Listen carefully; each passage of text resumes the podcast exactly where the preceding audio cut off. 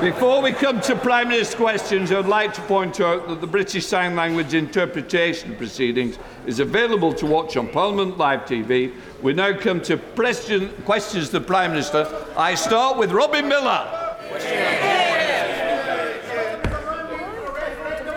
Mr. Speaker, from tomorrow, Just sit in there. Sit. Shut up a minute. What's this for? Get-. Give me the word in. Order! Order! I say to the honourable gentleman, give me this. I will not tolerate such behaviour. If you want to go out, go out now. But if you stand again, I will order you out. Make your mind up. Either shut up and get out.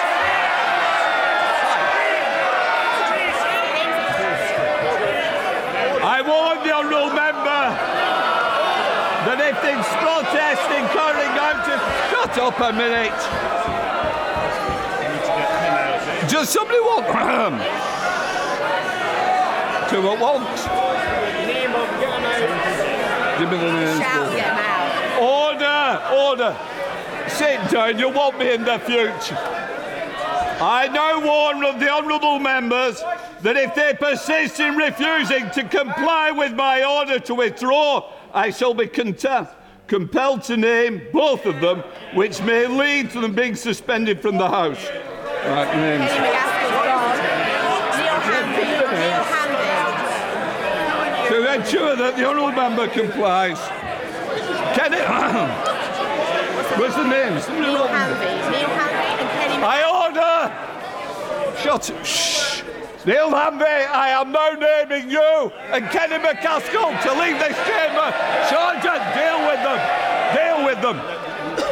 Deal with them. Just sit down.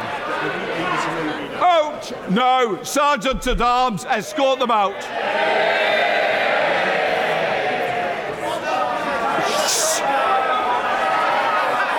Take them out, Sergeant. Let them out.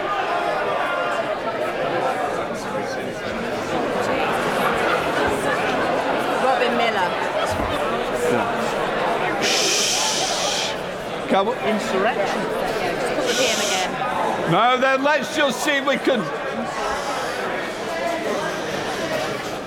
Mr. Costa, you don't want to go and escort them to the tea room, do you? No, I suggest not. I think you're good and better behaved than that. Right, we'll try again after that. Prime Minister. Prime Minister will now go to Robin Millar.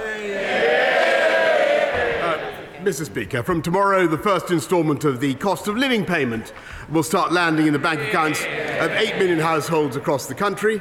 This is a much needed £326 cash boost uh, for families and forms part of the 1,200 in direct support that we're giving to the most vulnerable households this year. Mr. Speaker, I'm sure the whole House was appalled and saddened, as I was, to hear about the despicable attack on Shinzo Abe. Our thoughts are with his family and loved ones and the people of Japan at this dark and sad time. Mr. Speaker, this week we remember the genocide in Srebrenica and the victims of those appalling events. We must learn the lessons of history and do all in our power to prevent such a thing happening again. We will continue to combat war crime deniers both in Bosnia Herzegovina and elsewhere. Mr. Speaker, this morning I had meetings with ministerial colleagues and others. In addition to my duties in this House, I shall have further such meetings later today. Robin Millar. Thank you, Mr. Speaker. Can I thank the Prime Minister for his personal interest in Aberconwy, whether he's been eating ice cream on the pier in Llandudno, sampling Welsh Penderyn whisky, or standing on the granite quarry in Penmaenmawr? He's, he's seen why they love this constituency. He's also heard from them their gratitude for the vaccine and furlough programmes that this UK government delivered. So will my right honourable friend now support our plan to level up Aberconwy and our bid for almost 20 million pounds of funding to invest in community and cultural programmes and give us the opportunity to match our potential? I thank my honourable friend, and he's a great champion for, uh, for Aberconwy, and I, I much enjoyed the, the Penderyn whiskey.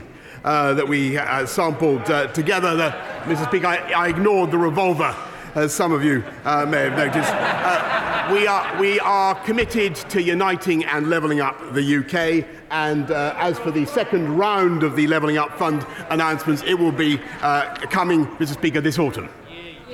We now come to the Leader of the Opposition, Keir Starmer. Mr Speaker, may I join the Prime Minister on his comments about the former Prime Minister of Japan, a deeply shocking moment, and of course his comments about genocide. Mr Speaker, may I welcome the new Cabinet to their places? We have a new Chancellor who accepted a job from the Prime Minister on Wednesday afternoon and then told him to quit on Thursday morning a new, a new Northern Ireland secretary who once asked if you need a passport to get to Derry. and the new education secretary whose junior ministers have literally been giving the middle finger to the public. It is truly the country's loss that they will only be in post for a few weeks. now, the Prime Minister must be feeling demo puppy since he was pushed out of office. Finally, he can throw off the shackles, say what he really thinks, and forget about following the rules. so, does he agree? Does he agree it's time to scrap the absurd non dom status that allows the super rich to dodge tax in this country? Yeah.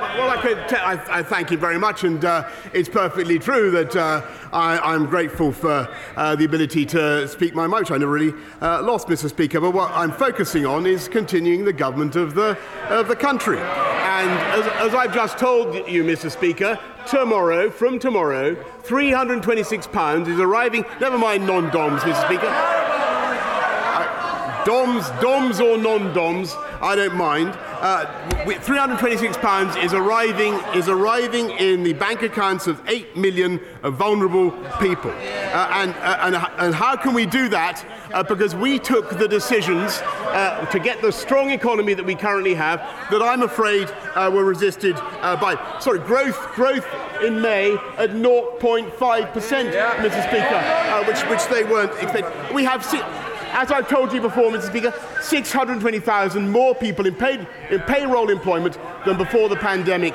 uh, began. And one of the consolations of leaving office at this particular time, Mr. Speaker, is that vacancies are at an all time high.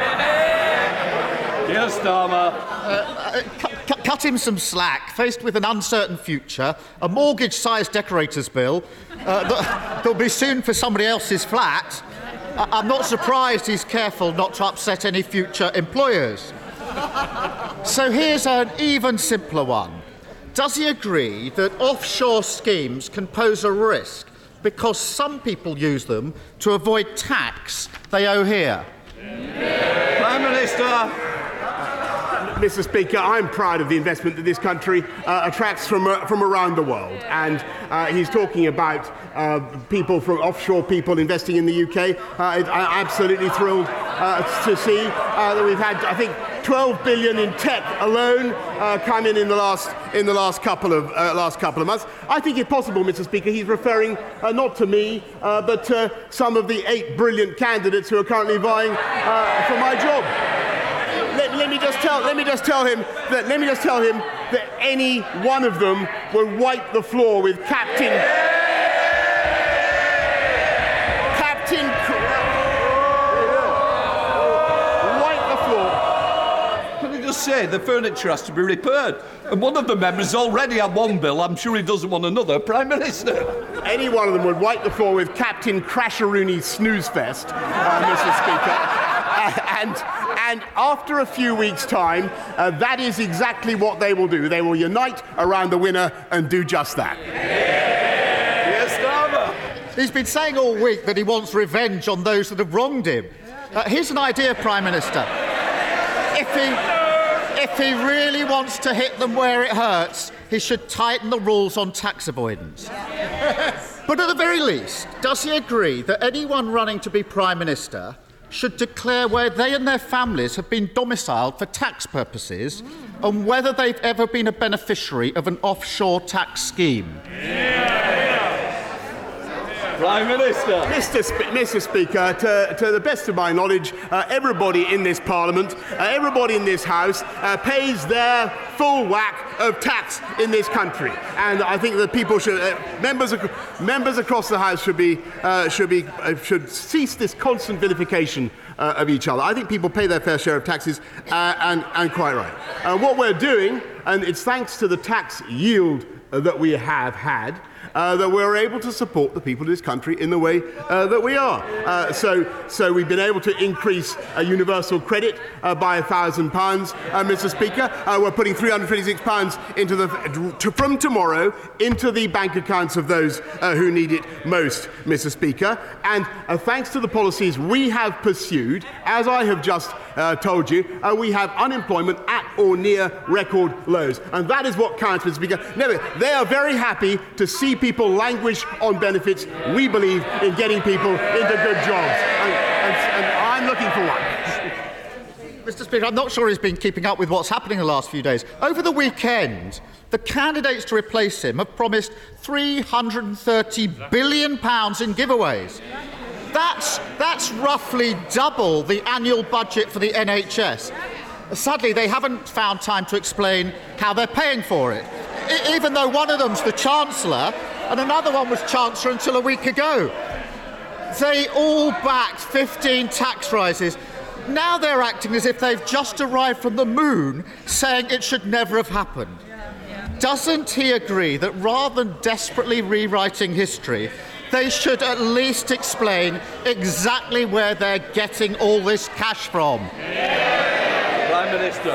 So, uh, actually, Mr. Speaker, he's co- he's completely right. I've been listening very I've been listening very carefully, and uh, all the all the uh, commitments that I'm listening to are very are very clear. We will continue. Whoever is elected will continue uh, to put more police out on the street, exactly as we exactly as we promised. Already at 13,576, we're going to go up to 20,000. Uh, whoever takes over will build. He, they always complain about this, but we will build the 40 new hospitals, Mr. Speaker. Uh, and and I, I asked my I asked my delivery unit yesterday. Well, they don't want it. They don't like it, Mr. Speaker, because they voted against the funding. They voted against the funding uh, that makes it possible, Mr. Speaker. And and they have also, in, just in the last, in just in the last period in which he has been in office, made extra commitments of public spending worth 94 billion pounds, which would be thousands of pounds of extra taxation for every family in the country, Mr. Speaker. That's the difference between them and us. Yes. Totally, totally deluded to the bitter end.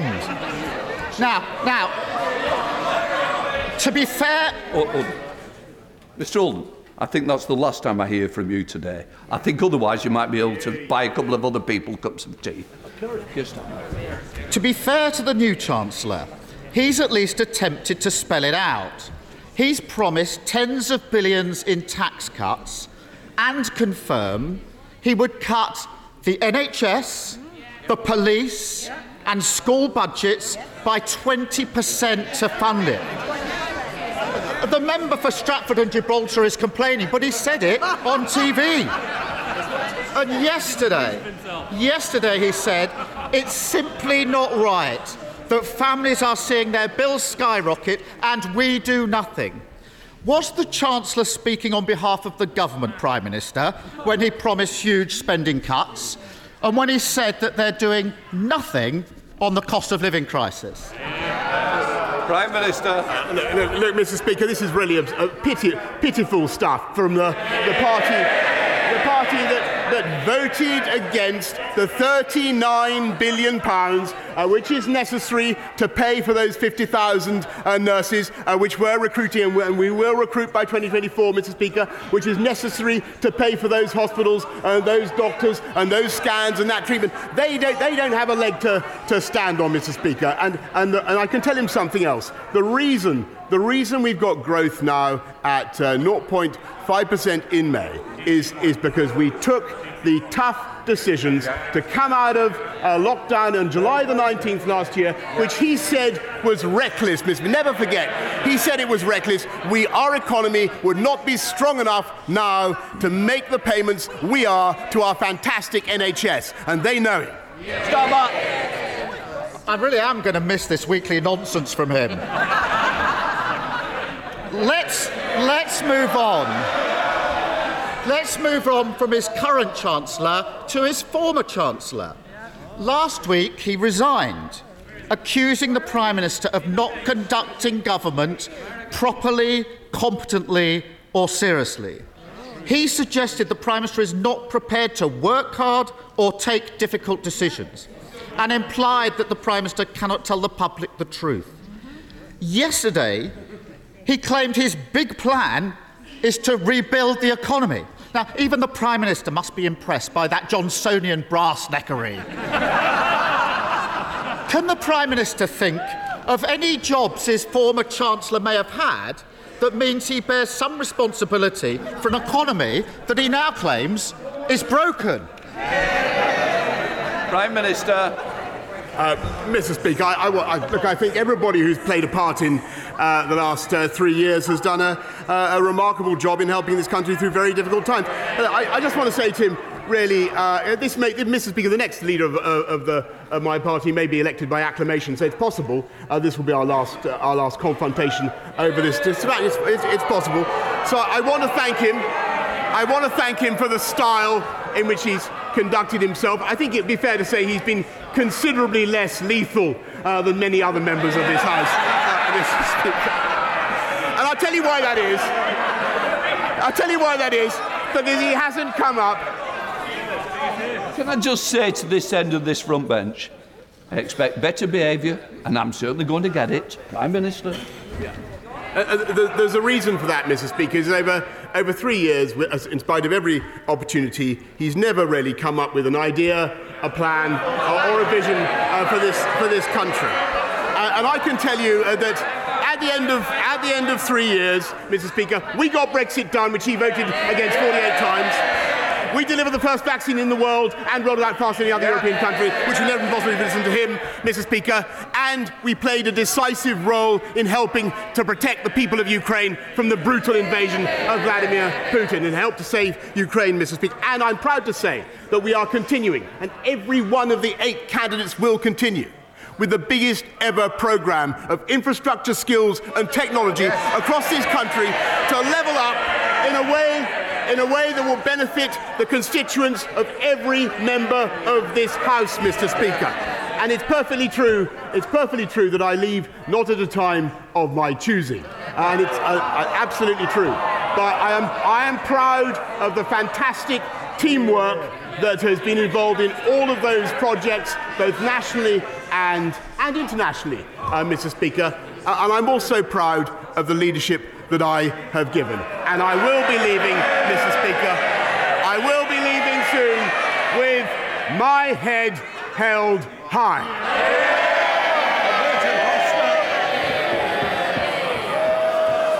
The convicted double child rapist and murderer of Colin Pitchfork was granted parole last year by the Independent Parole Board in the face of enormous opposition from whistleblowers and my South Leicestershire constituents. Only two months after he was released, he was recalled to prison for having breached his licence conditions. He has another parole board hearing scheduled for September. Prime Minister, you and I have communicated about this matter on numerous occasions, and you've ensure, assured me that you would do everything in your power to deal with this situation.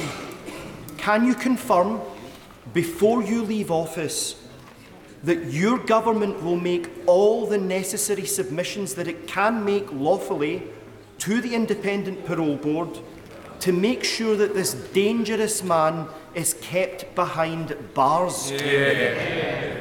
Uh, Prime Minister. My honourable friend for his campaign. Our thoughts, of course, with the victims of Pitchfork, uh, uh, Lydia uh, and Dawn's friends and family. And, uh, Mr. Speaker, uh, I can tell the House that uh, my right honourable friend, the Deputy Prime Minister, will be submitting his views on the Pitchfork case uh, to the Parole Board uh, before his hearing, and uh, there is also, as the House will know, a root and branch review of the parole system currently underway, uh, which includes plans for greater uh, ministerial oversight for the most serious offenders, and we'll be bringing that forward as soon as parliamentary time allows. We now come to the Leader of the SNP, Ian Blackford. Thank you, Mr Speaker. And can I associate myself with the remarks of the Prime Minister in the murder of Shinzo Abe, a dreadful event that took place last weekend? Can I also thank you, Mr Speaker, for hosting last night the charity Remembering Srebrenica. We should all take time this week on the 27th anniversary of the genocide that took place there to think of the circumstances and the shame that we were not able to step in and stop the murder of so many innocent boys and men and the rape of so many women. And that we must learn the lessons from that. And of course, at this time, we think very much of those in Ukraine that are facing a war criminal and make sure that those responsible are ultimately held to account for crimes against humanity. Yeah, yeah. Mr. Speaker, the Tory leadership contest is quickly descending into a toxic race to the right. And it's clear that whoever wins that race, Scotland loses. The former Chancellor has pledged to govern like Margaret Thatcher. The current Chancellor is threatening 20% cuts to the NHS and public services. And they're all trying to outdo each other on an extreme Brexit, costing the economy billions. Is the real reason that the Prime Minister won't endorse any of these awful candidates because whoever becomes the next Tory leader will make Genghis Khan look like a moderate. Prime Minister. Uh, well, I, I'm so, I, I'm so I, I feel a real twinge, Mr. Speaker, that this is uh, probably all, virtually the last time I'll have the opportunity to uh, to answer a question to the, the perhaps because he's going or I'm going, I don't know. Uh, but, uh, Mr. Speaker, I, all, all I would say to him is that uh, I think that the uh, next uh, leader of, of my party uh, will uh, want to make sure that we do everything we can to work with the, uh, the Scottish Government in the way that I've been able to do and I'm proud to have done over the last few years to protect and secure our union. And my, my strong view, Mr. Speaker, having listened to him very carefully for years and years now, is that we are much, much better together.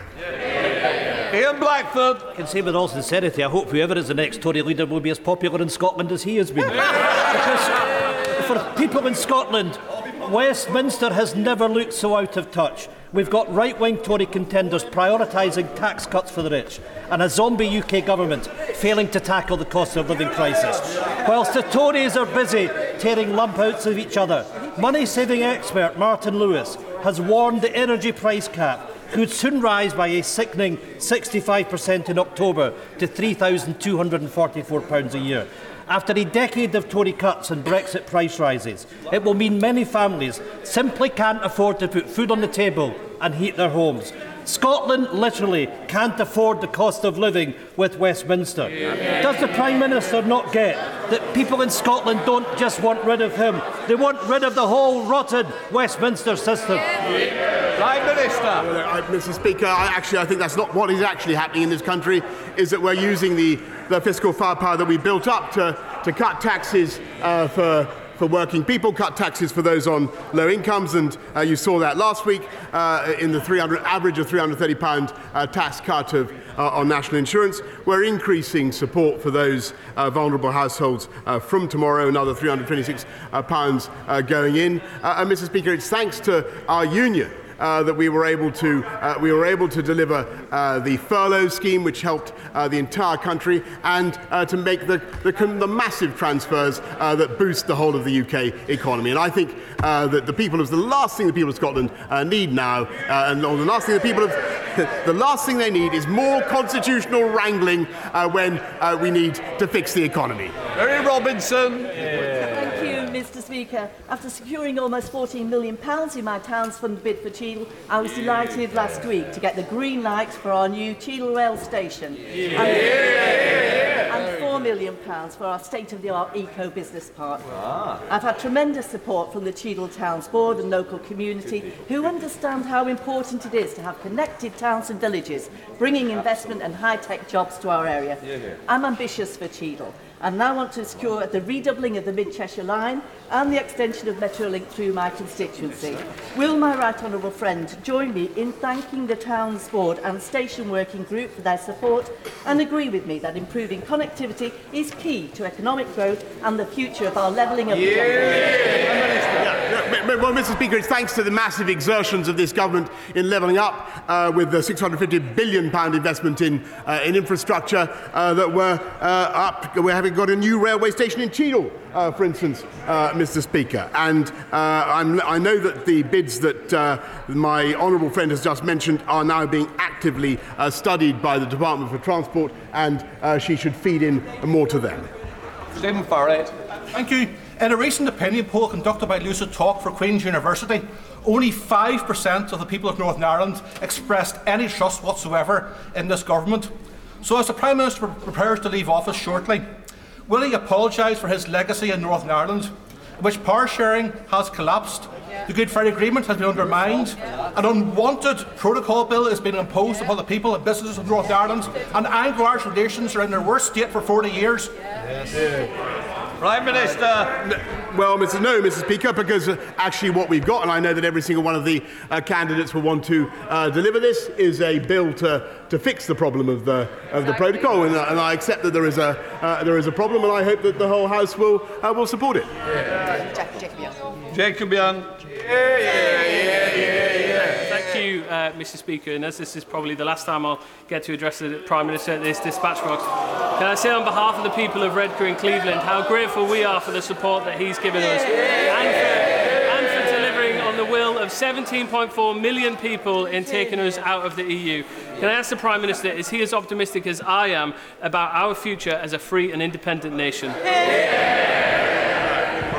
Uh, J- Jacob, I mean, uh, my, my, my honourable friend, if anything, I think I'm even, I'm even more optimistic. And uh, my only anxiety, uh, we all know that people think that this will be, there are people around the world who hope that this will be the end of, the end of Brexit. And uh, I can see them all. Oh, look at them. Did you, see- did you notice? Did you notice? On the front row? That's them. That's them. They're wrong, Mr. Speaker. And we're going to show that they're wrong. We now come to Martyn Day. Mr Speaker, if the UK truly is a voluntary union of equal nations, there must be a democratic way for any of those member nations to withdraw from it. By what right does the PM think the role of the UK government is to decide whether to respect a mandate given by the people of Scotland to their government and endorsed by their parliament? Prime Minister. Uh, Mr. Speaker, as I, as I continually advise the, the members of the Scottish National Party, or Nationalist Party, I should say, uh, they should look at what is happening at educational standards in Scotland, which they are responsible for, which they are responsible for, uh, uh, instead, instead of endlessly asking uh, for a repeat of a, of a constitutional uh, con- event that we had in 2014. We had a vote, Mr. Speaker, they lost. Katherine Fletcher. Mr. The Prime Minister knows how proud we are of our industrial heritage in the north of England and what it means for our future. So last Friday, it was a joy to be on the banks of the Ribble with the Friends of the Old Tram Bridge, a group ah. that are asking for this historic piece of industrial architecture that crosses the Ribble to be reopened. Vote for the utility and because we're bloody proud of it.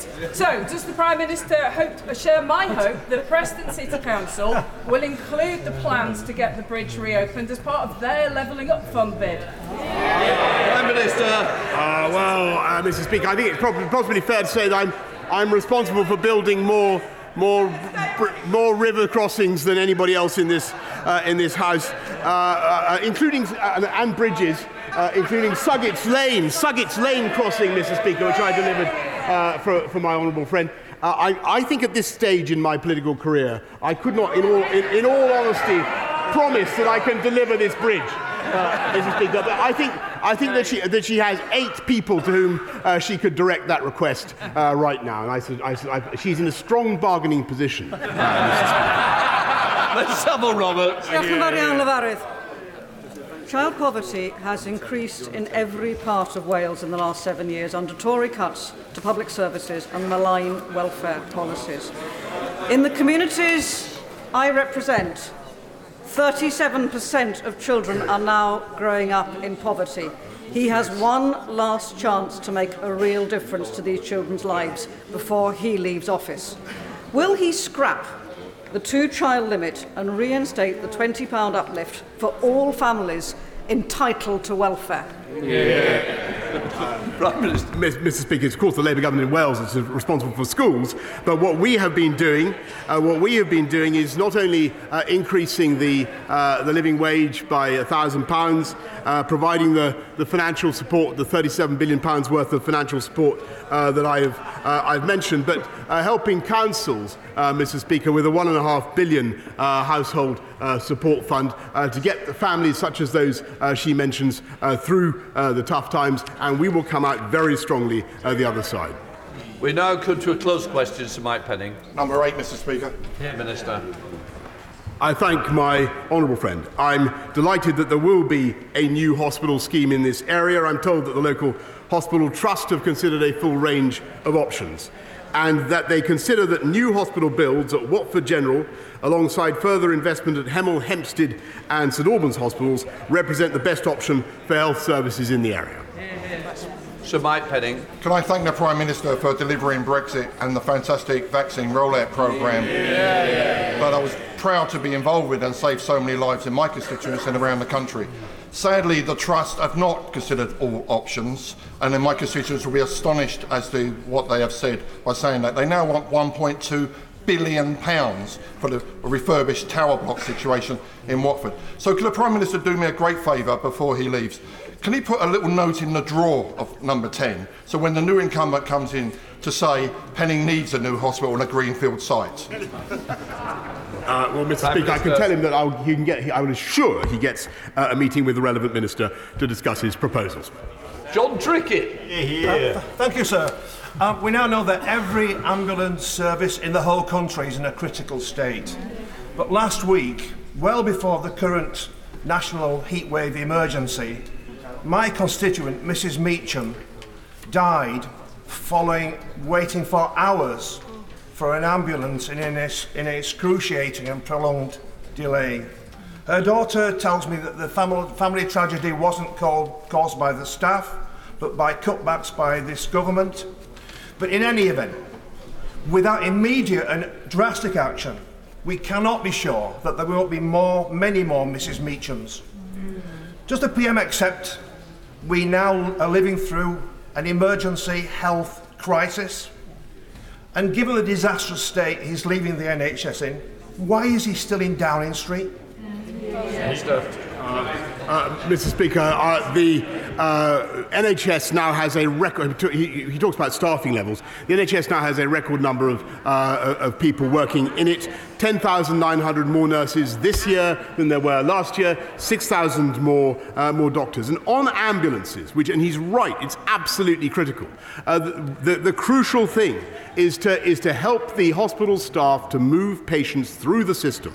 And too often, I'm afraid, it is impossible because a proportion of the patients, sadly, are in a delayed uh, discharge, and that is making life very, very difficult for the ambulances as they come up uh, to hospital. But that is why it is so crucial that this government, in addition to everything else we've done, Mr. Speaker, is fixing social care and helping and helping patients out of hospital. And that's why we put in the 39 billion pounds, Mr. Speaker, uh, which unfortunately uh, his party voted against. Brereton. Thank you, Mr. Speaker. Can I yeah. thank the Prime Minister for all he's done to help level up Stoke-on-Trent? The number of the number of workless households in our city has halved under the last over the last decade of Stoke Newington's where you Conservatives in government. So, would my right honourable friend agree that the best way to level up Stoke-on-Trent is to get more people in well-skilled, better-paid employment opportunities? I, I think he's absolutely right, and the right honourable gentleman knows a lot more about Stoke Newington than he knows about Stoke, and that's, uh, that, that, that is absolutely true, uh, Mr. Speaker. And, I, uh, and I'm proud that we're getting people, young people, into work. I up and down the country. I was at an event last night uh, to celebrate the 163,000 uh, Kickstarters uh, who we've helped uh, into work. And that is our ambition to help people into good jobs. And, and we are succeeding. I'm proud to say I leave office, Mr. Speaker, with unemployment at roughly 3.8%. When they last left office, it was at 8%. That's the difference between them and us. Stewart Malcolm McDonald. Thank you, thank you, Mr. Speaker. Last night's panorama with the joint investigation with the Times newspaper has exposed yet again more evidence of unlawful killings by special forces, this time in Afghanistan. When this came up before, the government, and in particular the MOD, was determined to sweep this under the carpet. But those who serve in uniform and the public they protect deserve better than this. Yeah, These aren't vexatious claims from no. campaigning lawyers. They come from within the armed forces themselves and indeed from our allies in Australia. So will the Prime Minister commit to an Australia-style independent inquiry as backed by General Lord Richards? But more broadly, hasn't the case been made again for democratic oversight of special forces? Yeah, yeah. Prime Minister. Uh, well, uh, Mr. Speaker, it's a, it's, it's a long standing uh, practice, I think, accepted on both sides of this House that we do not comment on, uh, on special forces. Uh, that does not mean uh, that we in any way accept the factual accuracy of the claims to which he is alluded. On the other hand, Mr. Speaker, nor does it mean that anybody who serves in Her Majesty's Armed Forces is above the law. Can I, can I just warn other members that there is a sub judice on this? I allowed that question because it was very general, and that's the only way I would ever allow it to be discussed. At the moment. Andrew Lewer. Thank you, Mr Speaker. Uh, in the last few years, campaigning and persistence have led to the construction of a new children's A&E and just this year a new main A&E for Northampton General Hospital in my constituency. Building on this success, what the town now needs is an urgent treatment centre. Does the Prime Minister agree that this would be a hugely welcome step in providing top quality healthcare in Northampton? Yeah. Uh, Prime Minister. Mr. Speaker, as I, as I mentioned, uh, I think earlier on, uh, we're engaged in a massive programme of uh, improvements and building and rebuilding in our in our NHS estate. Uh, I think that, with, with great respect to my honourable friend, this is a, a decision that he's going to have to continue to, to lobby for. I think the local NHS bodies will uh, will have to have to make up their, their minds on that one. But I'm sure he will continue to make lively representations. Patricia Gibson. Thank you, Mr Speaker. Last week, the Prime Minister was forced to announce his intention to resign after ministers who supported him only days earlier changed their minds. Of course, people are allowed to change their minds, and this should be recognised. Why does the Prime Minister and his MPs believe this principle applies everywhere except in Scotland, yeah. where the people delivered a clear mandate to the Scottish Parliament to hold an independence referendum. Yeah. Prime Minister. Well, Mr. Speaker, as I understand it, the people of the SNP are currently deciding what to do uh, with my honourable friend. And heaven, heaven forfend that they should change their minds, Mr. Speaker.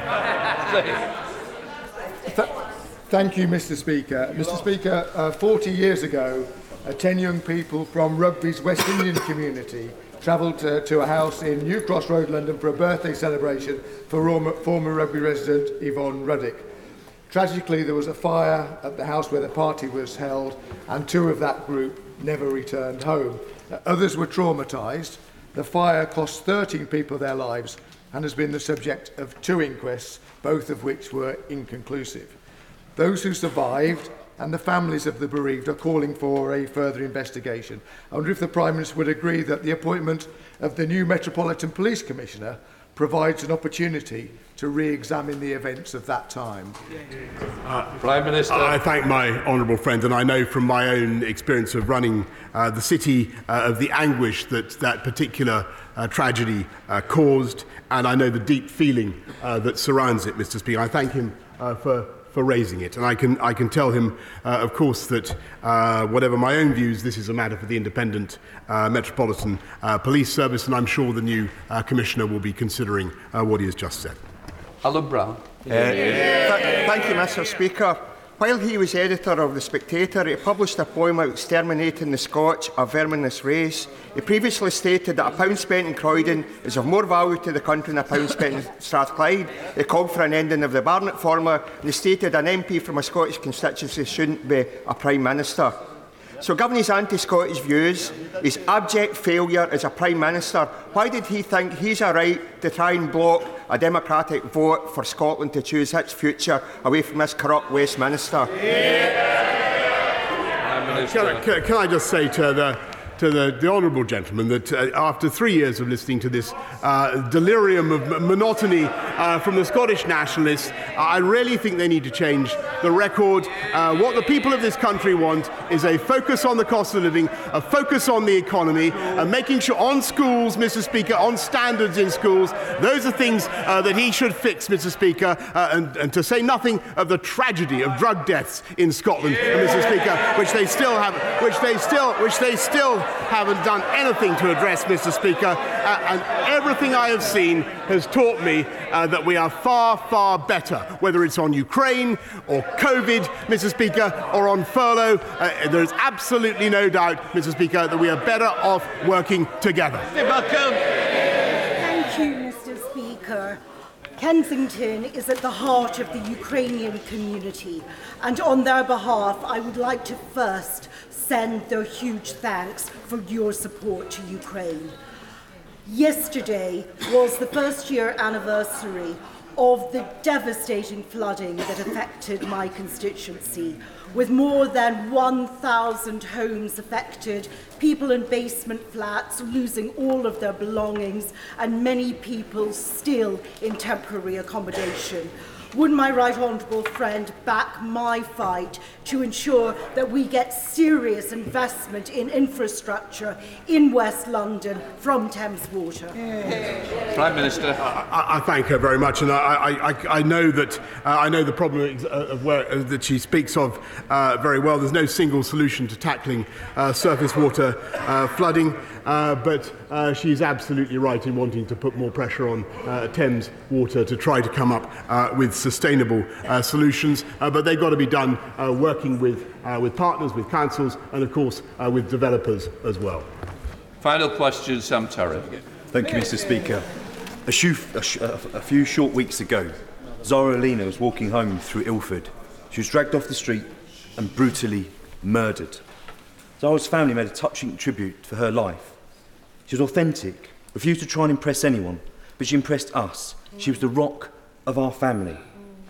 Last week, on the 8th of July, another woman was stabbed in St John's Road, just yards from my family's church that I attended for 15 years, so I know like the back of my hand. Women in Ilford should not have to police themselves or impose curfews on their behaviour when they want to just go about their daily business.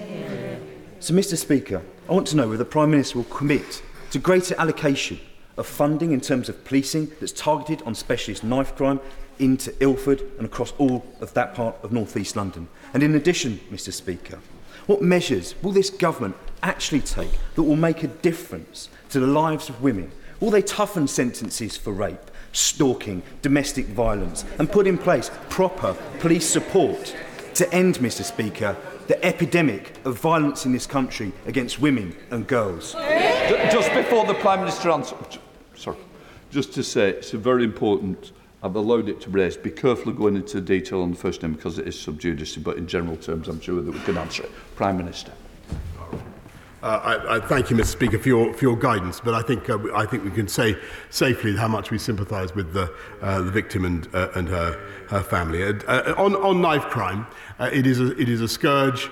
Uh, Mr. Speaker, and I believe there are many uh, different solutions, but one of them is unquestionably allowing the police to do uh, more stop and search and uh, making sure we have more police out on the street. And that's why we've uh, made the massive investments that we have, and I hope that those investments will be uh, continued, Mr. Speaker. I'm sure that they, that they will be. And on, on, on rape and, and serious sexual offences, offences particularly against, against women, this is, in, this is incredibly important to the whole House, and it's something that we have worked on very hard over the last uh, three years. And uh, what, we have, what we have done uh, Mr. Speaker, is not only uh, introduced more uh, street lights and, uh, and done everything we can to give women, put, invested more in independent sexual violence advisors and domestic violence advisors and all the people you need to give uh, victims the confidence they need to get cases to trial, which is such a, such a problem, uh, Mr. Speaker. But what we've also done, what we've also done, in addition to putting more police out on the streets and, and specialist units to tackle, as we have,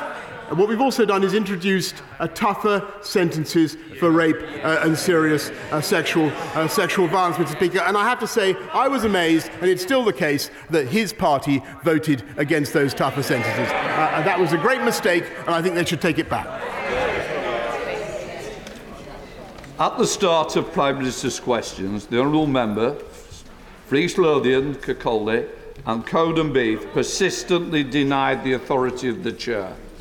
In their absence, I wish to proceed to name them and call on the leader to move the relevant names. So I name Kenny Maskell, Neil Hanvey, and I'm sure now the leader will pick it up. Uh, Mr Speaker, uh, I beg to move that Kenny McGaskill and Neil Hanvey be suspended from the service of this House. Yeah. The question is that Kenny MacAskill and Neil Hanvey be suspended from this House, as many of their opinions say aye. Aye! Of the country, no. We now move to the urgent question at call Wes Streeting. Eh? No, taking voice.